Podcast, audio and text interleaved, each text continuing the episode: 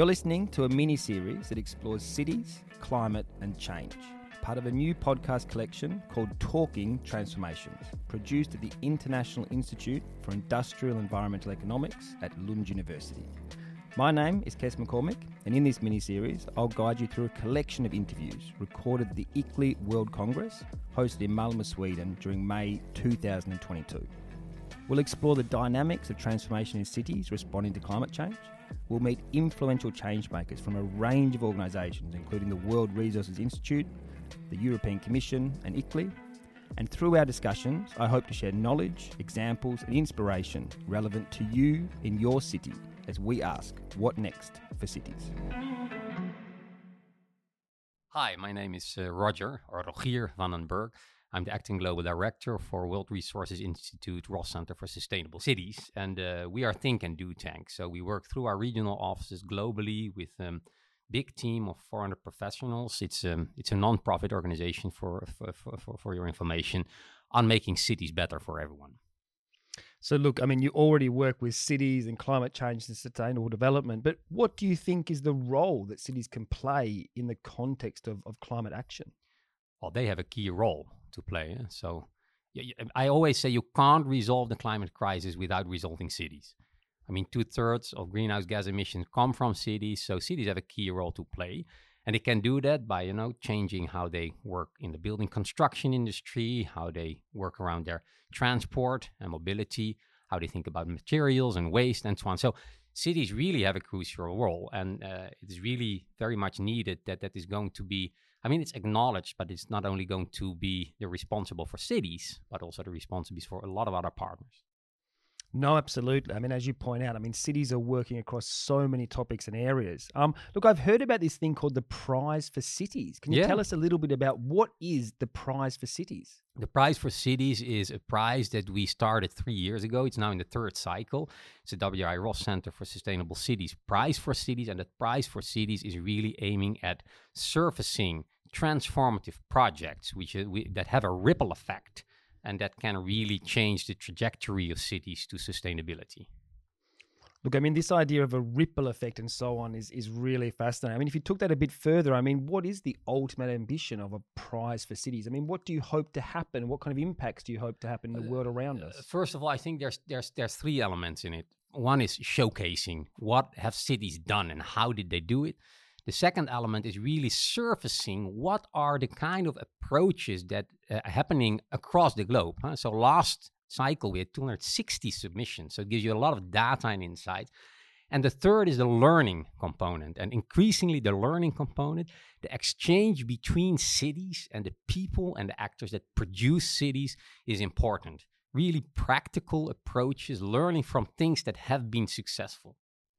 Yeah, look, this last point on learning, I mean, we work heavily with that, and it feels like that learning around transformative uh, skills and capacities and how we, you know, make shifts in systems and organizations is so important. Obviously, you work with cities all over the world, but if I asked you to pick a city that inspires you or several cities that inspire you, um, could you select a few? Well, all cities, we're cities people, so it's all cities, but let me let me pick the winner of last year, Rosario in Argentina. Very inspiring. That's the winner of the of the of the prize for cities of last year they really looked into bringing scaling urban agriculture in order to kind of reshape communities and to reshape the cities. Really, after in the wake of the Argentinian uh, uh, crisis, they kind of started to plan and started to develop kind of empty public lands and started to develop a whole ecosystem and infrastructure, including markets, including kind of job programs. And I really that helped to kind of revitalize the city, reduce kind of impacts of climate change, create jobs, and create kind of community practices. So that's a beautiful example of such a transformative project. So, so Rosario, Argentina, is now my favorite city. So let's wait for the next cycle, what my next favorite city is. No, it's definitely a good example. Just a follow up question, because it is a global prize. Do you do you get applicants from all over the world applying to the prize, or do you have to work a bit harder in, in particular regions? No, no, no. We have we really we really have a very very good distribution across uh, across the globe. So that's uh, as I said last time, it was 260 submissions, 160 cities, 54 countries. I, I got the data for this podcast uh, right. So uh, it's it's a very good distribution. That gives us a very good view on kind of global trends, but also understanding what's kind of regionally at play. Yeah, look, it's a fantastic mix. And as you say, I mean, it provides real insights into what's happening around the world. Just finally, if there was a, a national policymaker standing here, or perhaps a, a, multinational company standing in this room and wanting to support cities, what kind of support would you ask for cities working on climate change? To the national policymaker, you can't do it without cities. And investing in climate change reduction in cities going to offer you jobs and economic growth. So that's one thing. A multinational company help us to really shape and and and and, and unlock a, a, behavioral change on the ground so that means offer options so people can change the way how they move from a to b to b2b they can change what they eat and so on and so forth Look, thank you so much for being here today. Great insights into the prize for cities and WRI and the work all around the world. Thanks a lot. Thanks a lot.